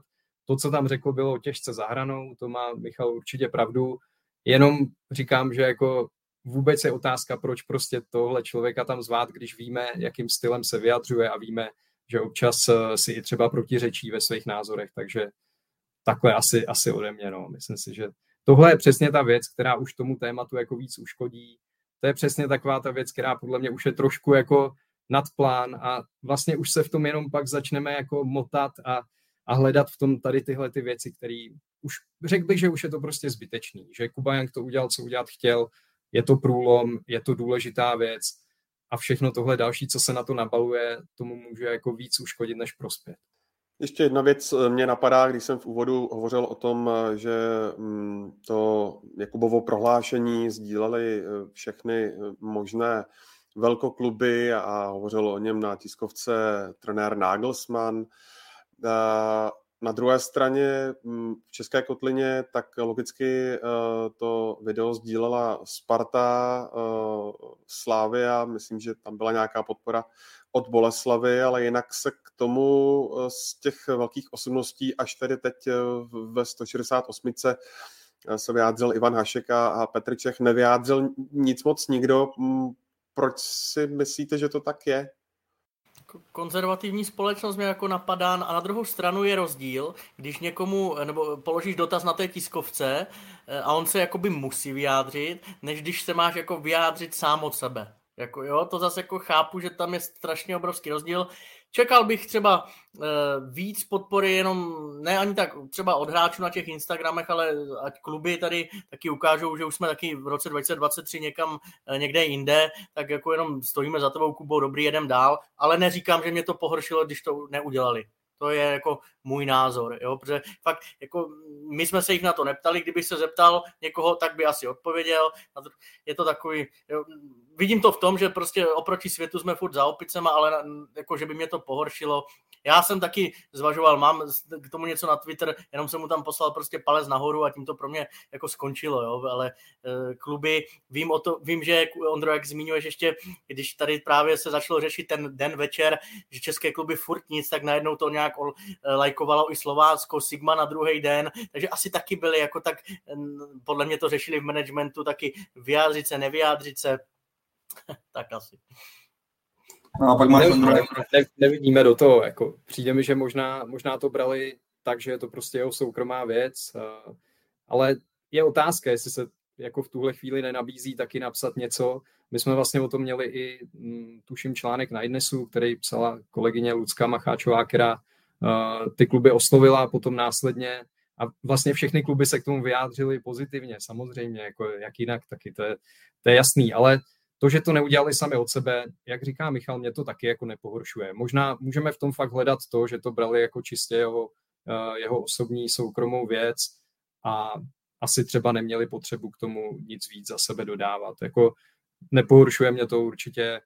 Na druhou stranu, kdyby to udělali, asi by to byl nějaký signál, signál na venek, že nás to tady jako zajímá, že je to důležitý téma, že tady v té společnosti rezonuje, ale když to neudělali, tak jako určitě bych je nekamenoval za to. No a pak máš Ondro Fifu, která se samozřejmě, jak zmínil, vyjádřila, ale pak vidíš ohla jako dění na mistrovství světa, kde tohle bylo obrovský téma a byl to tam jako tvrdě zakazovaný kapitánský pásky s duhovou barvou, takže jako pak jsou vyjádření, které působí spíš pozersky, než že by působily skutečně jako reálná podpora toho hráče. Na druhou stranu i taková zpráva může někoho ovlivnit, ať tady s tímhle dozvukem věřím, že třeba někde, někdo to bude vnímat pozitivně, ale pro mě jako zrovna u té FIFA je to taková jistá pachuť, pachuť toho, že jednou takhle, po druhý jinak. Jo, ale tohle je typický příklad agendy setting, jo. Zrovna měli tiskovku Neymar, tak jsem na to prostě novinář zeptal. Někdy jsou prostě uh, trenéři neprávem kritizování uh, za to, když my dáme rozhovor po zápase a oni uh, se vyjádří k rozhodčím. No jo, on zas brečí. Jenomže teď já mířím na, do, do svých řád, do no, novinářských, na Davida, na Pavla a na nás, že my se na to zeptáme, tak oni na to odpovědí. Jo, něco jiného je, když samozřejmě začnou hodnocení utkání a začnou brecet nad rozhodčím. Ale mnohdy jsou v tom uvozovkách nevinně, na druhou stranu zase je naše práce se na to ptát. Jo. Je to takový, mnoho lidí třeba do toho nevidí, ale jenom jsem chtěl ukázat, jak eh, taky eh, hrají roli opravdu to, jestli se o nějakém tématu budeme bavit, budeme psát nebo nebudeme. Jenomže prostě přijde konkrétní dotaz, tak hold, už je to tady, je tam Neymar, je tam Nagelsmann, kdyby se zrovna Liga mistrů nehrála, třeba to jakoby z jejich strany vyšumí, hrálo by se za pět dnů, třeba už by se to neřešilo. Ještě krátce ke Spartě, protože Jakub Jank to byl u jejího suverénního vítězství nad Jabloncem 3-0, střídal Jana Kuchtu v nějaké 70. minutě. Eh, zajímá mě, co jste říkali na ten výkon a zvlášť na to, že Sparta už eh, teď má jak Plzeň, tak Slávy na dohled, tak dá se podle vás říci, že o titul opravdu letos budou ty tři týmy bojovat, Davide?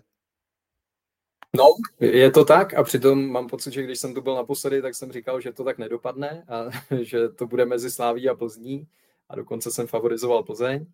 Eh, tak jak je vidět, tak eh, to byl další špatný úsudek, eh, ale Sparta mě jako fakt hodně překvapila a včera hlavně ten druhý poločas to byl výkon, jaký já jsem sám vzpomínal, když jsem naposledy od Sparty viděl takovýhle výkon a asi jsem se ani nedobral jako žádného uh, časového údaje, protože mám pocit, že takhle Sparta nehrála fakt hodně dlouho. Samozřejmě třeba to brát tak, že hrála proti Jablonci, který není úplně v pohodě. Není to teď určitě tým, který by patřil eh, k těm nejsilnějším v lize. Měla to doma, měla to jako od začátku ten zápas dobře rozehraný, byť teda v prvním poločase ten výkon nebyl úplně, úplně tak, jak by měl být, ale ten druhý poločas byl, byl excelentní, to se jako nebojím říct. Myslím si, že fakt i fanoušci na letní eh, byli hodně spokojení, to bylo znát na té atmosféře. Takže jo, teď eh, troufnu si říct, že Sparta do toho boje o titul promluvit může.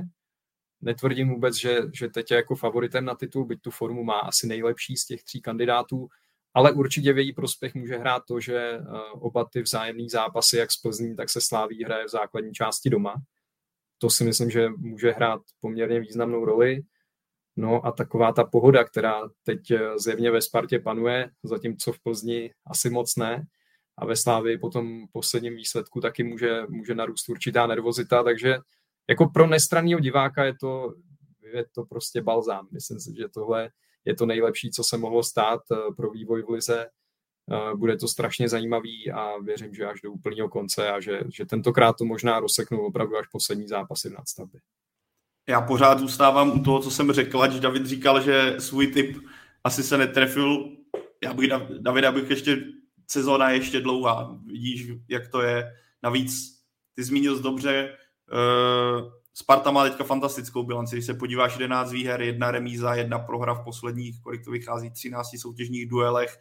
Vypovídá to o tom, o čem jsme se bavili, že nějaká spekulování o tom, jestli Brian Priske je mužem na svém místě nebo ne, byla po pár zápasech zbytečná, že ten trenér skutečně potřebuje nějaký čas a pro mě pořád, a já to budu opakovat, ať Sparta dopadne jakkoliv v téhle sezóně, jestli bude třetí, druhá nebo první, já si pořád myslím, že bude třetí, taky bude výhra to, že ten tým má, bude mít jasnou tvář, jasný směr, kterým se udává a bude mít za, pevný základy, což za mě teďka je vidět.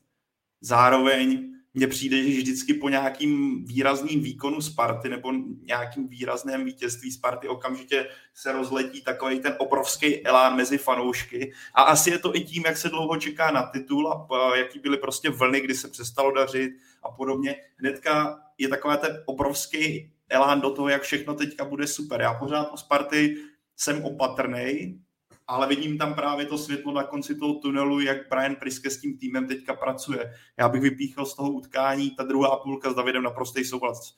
To bylo radost sledovat jako pro neze, i pro nezaujatého fanouška. Sledovat ten fotbal po zemi, rychlost, lehkost. To bylo na těch klucích bylo vidět, jak je to strašně bavilo. Jablonec tam byl takový jako sparring partner, který koukal, jak se hraje fotbal. Jestli bych někoho vypíchl za mě, tak je to Lukáš Haraslín, který je teďka asi nejlepší křídlo v lize. A to, jaký si vytvořili, a my se k tomu ještě dostaneme, protože budeme se bavit o Teplicích, kde určitě zmíníme Slávy, ale jaký si vybudovali automatizmy s Jaroslavem Zeleným, když ti, jako tam vidíš momenty, kdy oni jdou si úplně cíleně do prostorů, kdy o sobě skvěle ví a pro mě Jaroslav Zelený v posledních utkáních je velkým překvapením, protože jsem nečekal, že se vyprofiluje. On jako úplně není prvoplánově wingback za mě, jako já si dokážu představit lepší hráče na, tom, na té pozici, ale to, jak, do jaké fazóny se dostal uh, a jak spolu spolupracují s Lukášem Maraslínem, tak klobouk dolů. Mínil bych Lukáše Sadílka, taky perfektní výkon. A vypíchl bych jedno jméno, Ono by tam asi dalo se zmluvit i o Martinu Minčovi, který se jako fakt oproti té době, kdy tady začínal ve Spartě, kdy já jsem k němu byl hodně skeptický, se vyprofiloval taky do hráče, který najednou bije na základní sestavu. Ale co pro Briana Priského musí být super, tak je zvažování té základní sestavy a že i Lači, který dostal první pořádnou minutáž, ukázal, že v tom středu může v klidu hrát a že může být kvalitním, kvalitní posilou. A za mě já, když jsem ho viděl, jak eh, spolupracovali s Lukášem Sadílkem v té druhé půlce a bylo tady hodně hypu kolem eh, Kairinena, jak eh, dobře zapadl, s čím já souhlasím, ale já, když jsem viděl Lačiho, respektive spolupráci Lačiho se Sadílkem, viděl jsem, jak je Lači pohyblivější než Kairinen, nějaká kreativita, technika, tam ten rozdíl žádný není tak za mě klidně si dokážu představit, že budoucnost Sparty v dalších týdnech je právě cesta sadíle klači eh, v tom středu hřiště. A tohle si myslím, že by mohla být trefa do černého. I když a za, pro Spartu obrovská výhoda v tom, že teďka má pořád schudný los. Za, tuším, za 14 dní bude baník, nebo bude hrát na baníku, což bude... Za tři týdny. Tak, což bude zase jako jistý takový jako zase zkouška ohněm a ta největší zkouška přijde na, zá, na konci základní části, kde je tam že jo, Plzeň, Slovácko, Slávě, ale tyhle prvky, co Sparta ukazuje teďka v těch zápasech na, jar, do, na jaře, ať už to skončí skutečně jakkoliv, jsou skvělým příslibem do dalších měsíců a pro mě jako do další sezóny, kdy si skutečně myslím, že ten boj ze, o titul ze strany Sparty bude už jako extrémně silný. Jedno jméno ještě uh, řeknu Avram Mabil, který uh, vlastně skončil v půli, Brian Priského střídal po zápase, uh, jak všechny chválil, tak, tak u něj prohlásil, že ten jeho výkon byl takový zvláštní. Tak uh, jste tím zaskočeni, kluci, trošku? Já bohužel no, dneska, to dneska, vůbec ne. Ne, já budu rychlý, já vůbec ne, protože jako poslední sezónu s nějakou pořádnou minutáží a slušnými čísly měl 2019-20, jo, a od té doby víceméně stagnuje, to jsou nějaké tři roky, takže bych byl naopak velmi překvapený, kdyby naskočil do fyzicky tak náročné soutěže, jakou Česká liga je a od začátku exceloval. Jako s takovým výpadkem to podle mě ani nejde, jo. Zimě nebo v té přípravě to něj byla klasická takzvaná ta falešná forma a teď ho odhaluje realita takže jako pro mě bez překvapení, proto jsem opatrný i s Lačím a podobně, jo, to je malý vzorek. Já jsem chtěl říct něco podobného, ale ještě bych tam přidal, dneska teda jsem hodně sebekritický, ale taky jsem tady minule vlastně tvrdil, že jsem na něj nejvíc zvědavý ze všech těch posil.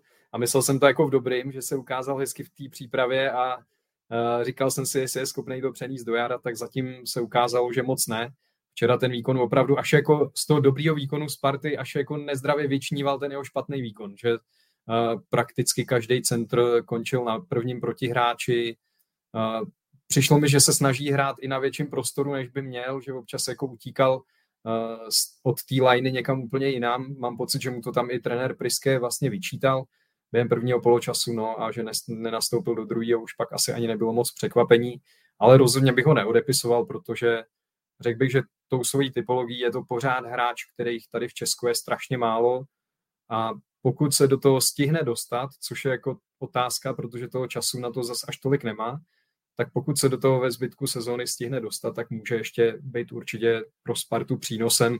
A teď je vlastně jedno, jestli v základní sestavě nebo jako střídající hráč. Myslím si, že on má právě i ty parametry, že jako když tam naskočí do rozjetého zápasu, tak ho může hodně, hodně pozitivně ovlivnit pro Spartu, protože má velkou rychlost, je hbitej, je schopný prostě podle mě do unavené obrany uh, přinést uh, velký rozruch ze spartianského pohledu, takže jako věřím, věřím, že ještě se do toho dostane, ale trošku mě nemile překvapil tím výkonem. Nečekal jsem, že, že na něm bude ten předchozí výpadek až tak vidět a myslím si, že to teda bylo uh, v tom včerejším utkání znát hodně.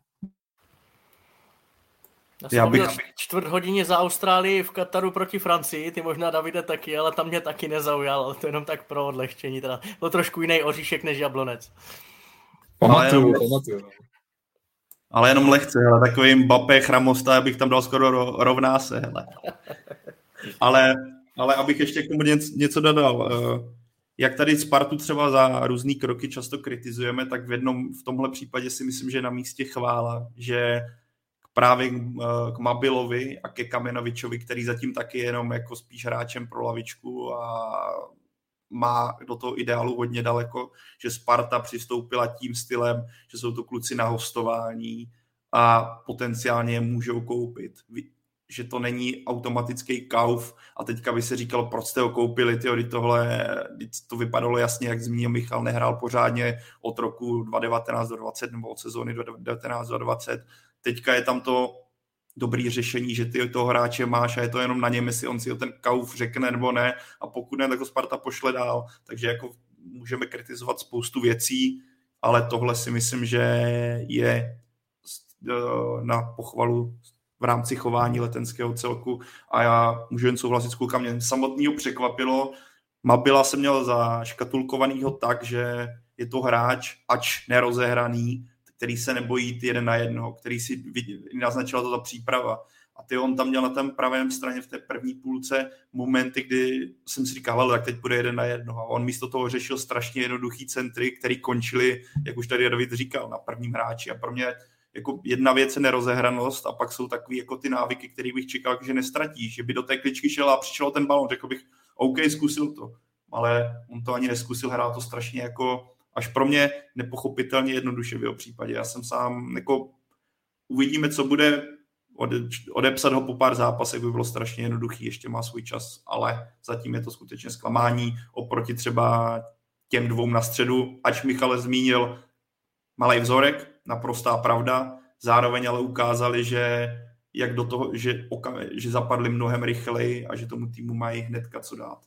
Ještě jedna potěšující zpráva pro fanoušky Sparty je jistě to, že eh, Brian Priske by měl mít eh, brzy k dispozici eh, Kaspera Héra, který už se nějak pomalinko, ale jistě dává dokupy, respektive bude připraven. Já vás ještě pozvu hm, k vysílání ČT Sport rovnou, jelikož jsem si uvědomil, že Spartu čeká v příštím týdnu ve středu čtvrtfinále poháru pojede do svého oblíbeného Liberce a určitě uh, bude nač koukat, takže ve středu odpoledne na ČT Sport i webu ČT Sport CZ a třeba uvidíme některé hráče uh, z lavičky, jako třeba právě Martina Minčeva nebo, nebo Adama Karabce, uvidíme.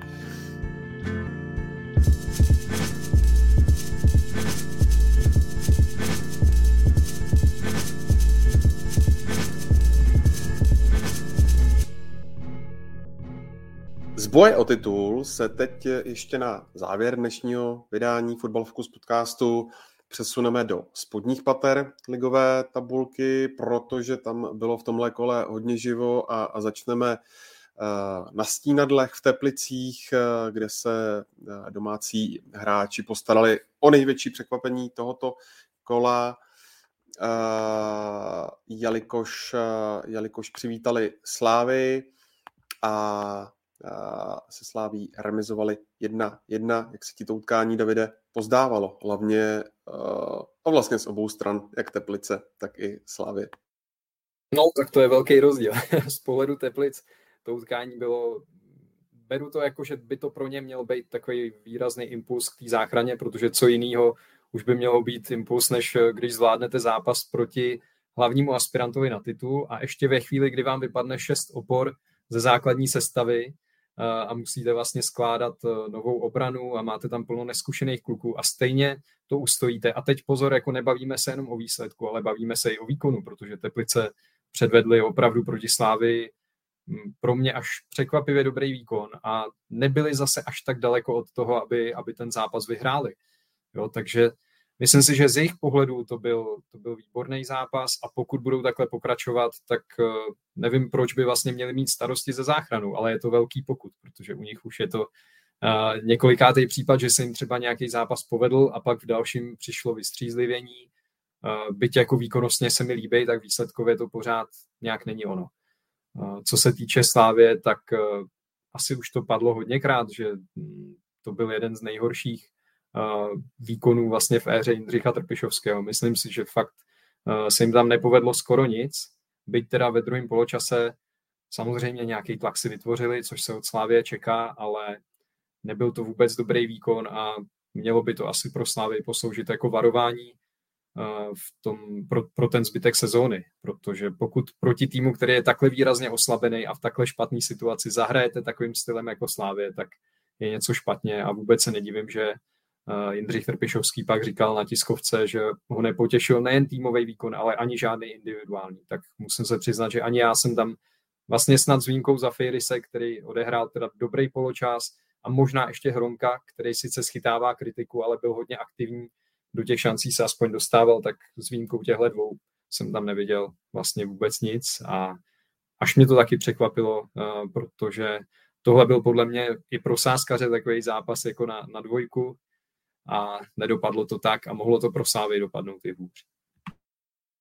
Ale Davidek, kdo dá kurz 1.18 na dvojku, tak si koleduje velmi, když koukám. Multiscore. Byl takhle nízký, fakt, mm. fakt byl takhle nízký, tak to jo, tak to pardon. Já jsem to nesázel teda, tak, tak nevím, myslel jsem, že byl aspoň o trošku vyšší, že to je takový to, co tam dáš, aby se ti aspoň trošku zvejšil ten kurz, co tam máš třeba z jiných zápasů, když to skombinuješ s něčím. Hele, Ondro, to musím vytáhnout tady tenhle komentář, ten mě pobavil. Já bych neměl tu jeho rychlost, já si myslím, že bych to, já bych to musel hrát na Pavla Horváta zkušeně. Já jsem nebyl nikdy rychlostní typ ala Aver Babil. Ale to eh, k Teplicím. Ty zmínil dobře, Davide, ale pro mě tady tenhle zápas a tenhle výsledek je z nějakého dlouhodobého vnímání Teplic strašně zrádný protože Teplice takhle remizovali se Spartou, remizovali takhle s Plzní a to je prostě zápas, do kterého jde, že nemáš co ztratit, ale když tam maxim, maximálně můžeš získat nic víc, nic méně, jsi úplně odlehčený a bereš to tak, že jsi v pohodě a chceš se předvést na 100%. Zatímco Slávě, za mě to bylo jasný podcení toho, jak ten zápas bude vypadat. Mysleli si, že si tam jedou pro jasné tři body. A, a z tohohle pohledu já pořád ty Teplice pro mě jsou strašně tak jako tým, o kterým si pořádně já nevím, co myslet, protože vidíš, že na jednu stranu Jiří Jarošík tam tomu týmu dal jasnou tvář, uh, ti kluci se snaží hrát fotbal, což je jako obrovský cený, protože vidíme, jak často bývají ty zápasy nebo ty týmy, které bojují o záchranu, prostě silový na defenzivu, totálně jako hlavně, že získáme body, Jiří Jarošík se snaží hrát fotbal, což samozřejmě může být ve finále jako kontraproduktivní. Ale jako pro mě Teplice, když tady byl Tondaros, tak jsme se o tom bavili, ten, jako ten, ta úzkost toho kádru je pro mě do nebe volající a vypovídá to o situaci Teplic. Hrají tam faktor toho zranění, chybí ti furt Vondrášek, teďka ta defenziva proti Slávě, to bylo na čes, jako s Českou ligou ti kluci, tam byl jeden, dva zápasy, v nejvyšší soutěži pět zápasů, a ten cizinec teďka to jméno mě vypadlo, omlouvám se za to, taky, že jo, skoro premiéra v nejvyšší české soutěži. a s tímhle Jiří Jarošík musí pracovat směrem k záchraně. Vidíš, jak je to úzký a pro Teplice klíčové zápasy teprve přijdou. Ten bod je super, jak zmínil David. Je to super vzpruha do další části sezóny po, té, po tom nepovedeném startu, ale nedělal bych z toho zatím velkou, velký drama, protože pro Teplice ty klíčové utkání teprve přijdou, kde se ukáže, jaká ta síla toho týmu je. A u Teplic mám teda velký otazník zatím nadále, protože Jiří Jarošik nemá moc kde brát. A ke Slávě bych řekl jenom jednu věc, než předám Michalovi, nejsem zase dlouhý a použiju dneska po druhý svý oblíbený eh, slovo, ale jinak to nejde.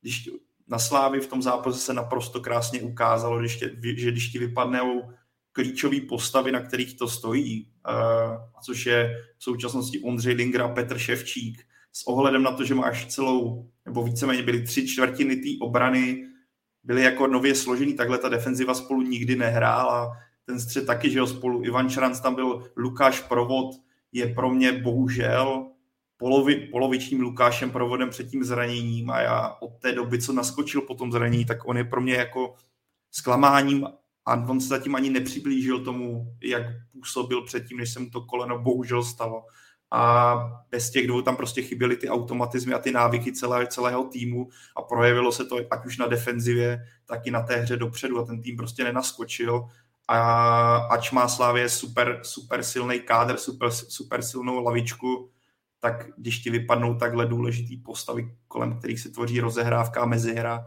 tak to poznamená i takhle, takhle zkušený a takhle silný celek. A za mě už jenom posledně, pardon za tu délku, uh, přesně jak říkal Davide, Zajf, já vždycky to jméno jsem úplně v pitlistu asi. Uh, Zeferis za ten poločas, já si myslím, že to je hráč, který by měl být brzy v základní sestavě, protože tohle bude, tohle bude skutečně fotbalista, který přeroste brzy Českou ligu. Na to, že mu bylo 19, jak působil, jak si věřil, na to, že v České lize to odkopal skutečně minimum pro mě. Jako tohle bude radost sledovat. Takhle to na mě působí, uvidíme samozřejmě, jak to bude dál, ale jestli někdo, tak on. A a teď Michale to může dát tu pověstnou tečku. Jako mám pokračovat z Teplic, jo? Třeba mě, mě tam zaujal mladý Vachoušek, ale ten mě zaujal už proti Baníku, jo? Jenom prostě ne, nedal tehdy gol, protože nějak se to nesešlo, ale slušný rychlostně, pracovitý v presinku. E, líbí se mi, jak zakončuje, když si myslím, že za chvilku ho budou mít golmani e, trošku nadštěnýho. Dvakrát šel zprava, dvakrát nad stojnou nohu na přední tyč, jak Rakovana, tak Koláře, takže to je fajn, ale jinak souhlasím, tam jako není moc co dodat.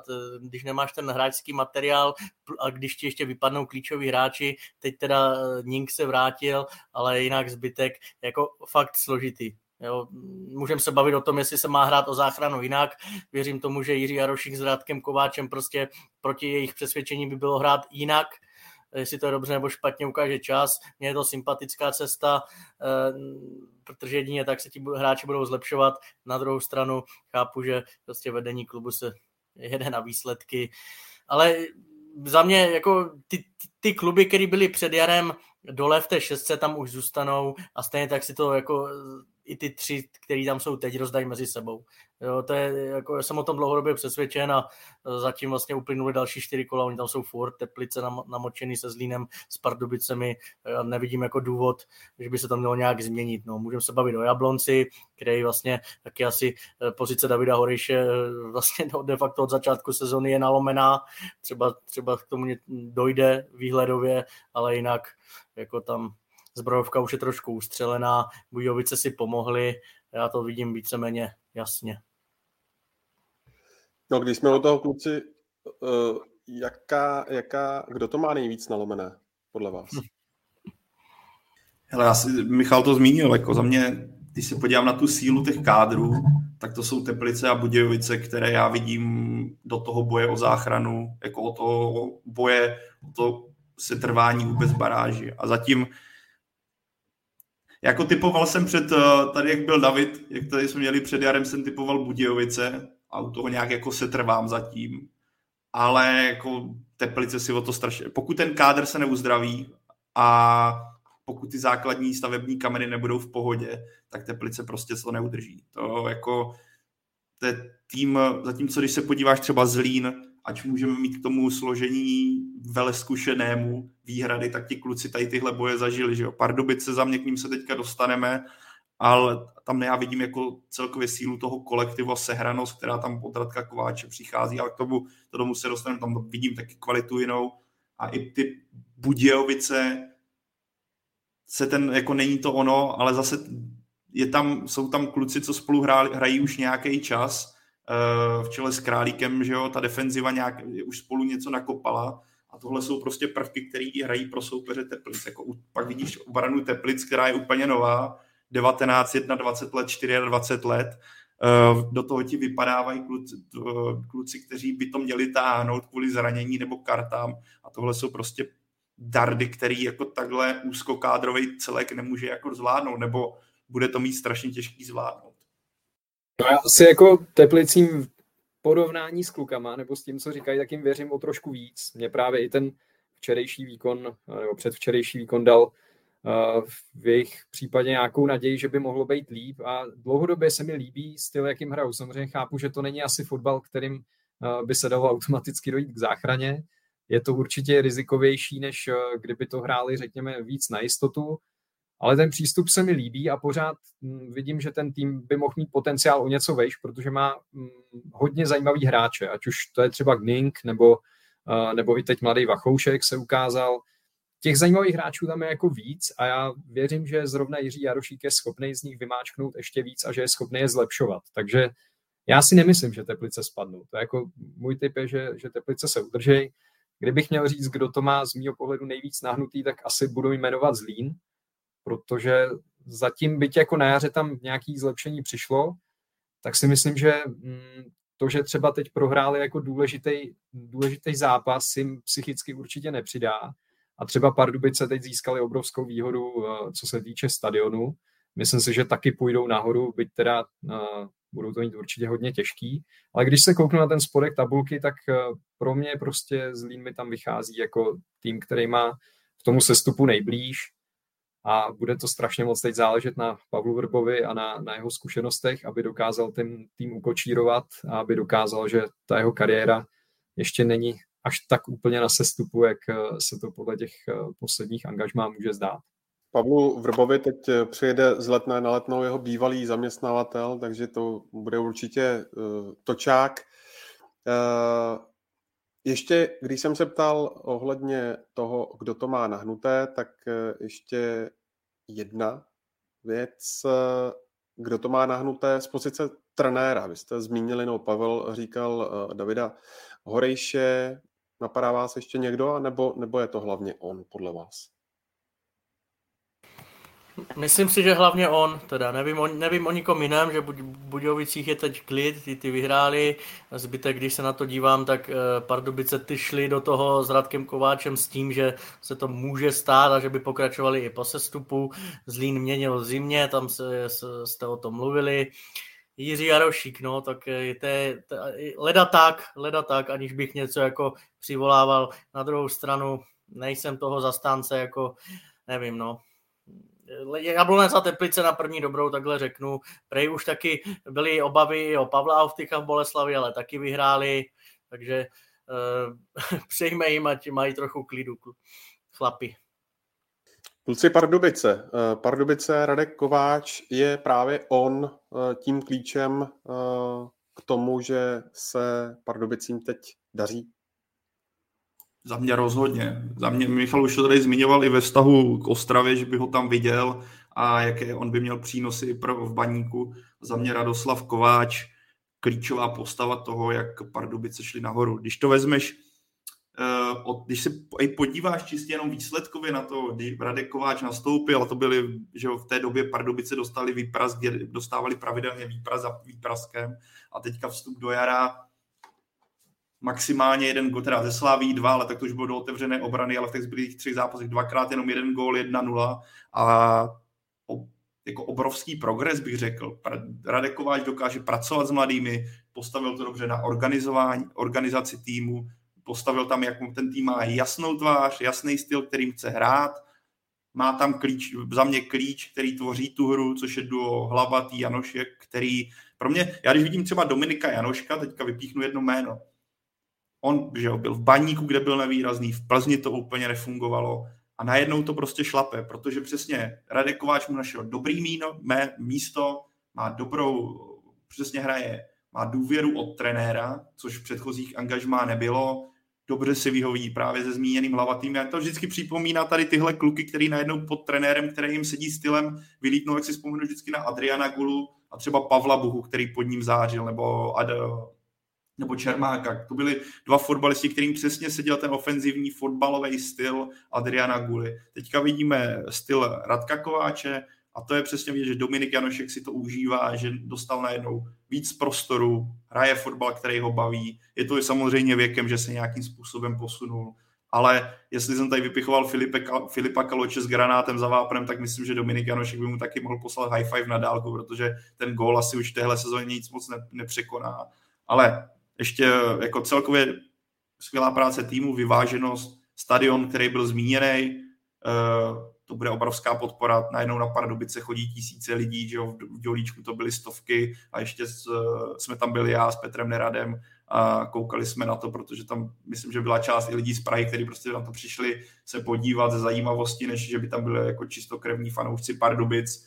A zmíním bych i Florina Nicu. Za mě to je obrovská posila a možná klíč k tomu, proč Pardubice se posunou zkušený brankář, možná jeden nejlepších brankářů v Lize, pro tu mladou obranu strašně cený a už ukázal v těch předchozích duelech, že on by mohl být tou pomyslnou, pomyslnou rafičkou na těch miskách, která to převáží na stranu Pardubic. Takže za mě na to, jak Pardubice pracují s, taky s úzkým kádrem a není jednoduché získat za velké peníze, jako, tak zatím si eh, jako, proplítají těma vodama solidně ten start evokuje, že by to mělo jít nahoru a věřím dokonce, že by mohlo i mimo barážové pozice. Tam strašně hodně dělá ten stadion, protože mám si jako v dělíčku pár stovek, teď všichni zvědaví a na, oproti tomu ten Zlín, tam naopak už všichni jako toho přejezení, takový smutní, že na ten fotbal se nedá dívat, tak to může být jako, jako faktor, který může hrát ve finále roli a myslím, že to bylo i včera jako vidět a e, tam tam jako takový nenápadný spolu s tím Nicou bych řekl, že ten stadion e, jsou takové dvě věci, které vlastně můžou fakt ve finále, můžeme si říct za tři měsíce, že hráli velkou roli.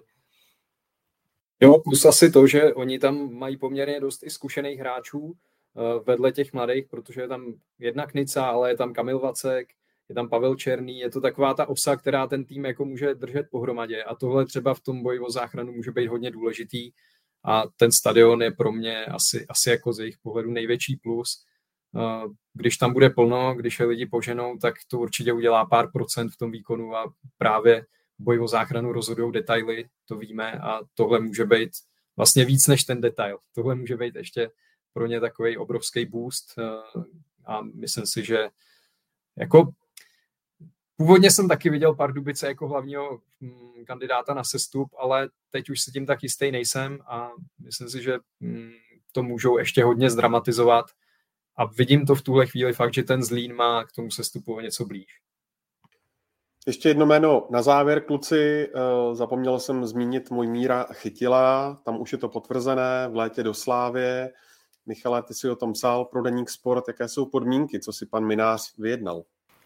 Podle našich informací 14 milionů, e, nějaký bonus k tomu e, závislý na úspěších hráče, úspěších hlavně teda Slávě. A rozcházíme, rozchází se naše info o, to, o těch procentech. No. Sigma tvrdí, že si tam něco e, vykopala, vybojovala. Podle mých informací to není pravda a pokud, tak to budou malinká procenta, určitě ne 15%, kterých mohli mít.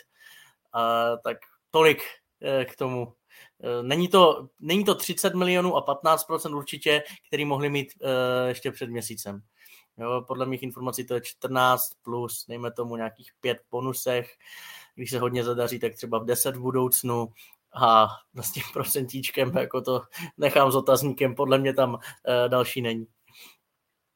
Vidím na to, že se trošku usmíváš. Tak... No ne, tak oni, oni samozřejmě s tím nesouhlasí a tvrdí, že to je jedna z jejich klíčových podmínek eh, transferu a e, já, když si vzpomenu, kolik takových podmínek už bylo, vy z Jemelka, nepustíme Vaška Jemelku do, do Plzně, dokud nedostaneme od Adolfa Šátka stopera a stoper je asi půl roku na D1, no, tak eh, tolik jako k tomu, k podmínkám pana Mináře. Ještě úplně poslední věc, když se podívám na zápasy, které nás čekají v tom příštím 21. kole, na jaký vy se těšíte obzvláště. Jich tam hned několik zajímavých Slávy a hostí Slovácko. Záchranářský souboj, Jablonec versus Teplice, Plzeň hostí Liberec, Brno přijede na Bohemku. Co vy byste vypíchli, jaký zápas zvolíte, eh, ať už pracovně či nepracovně?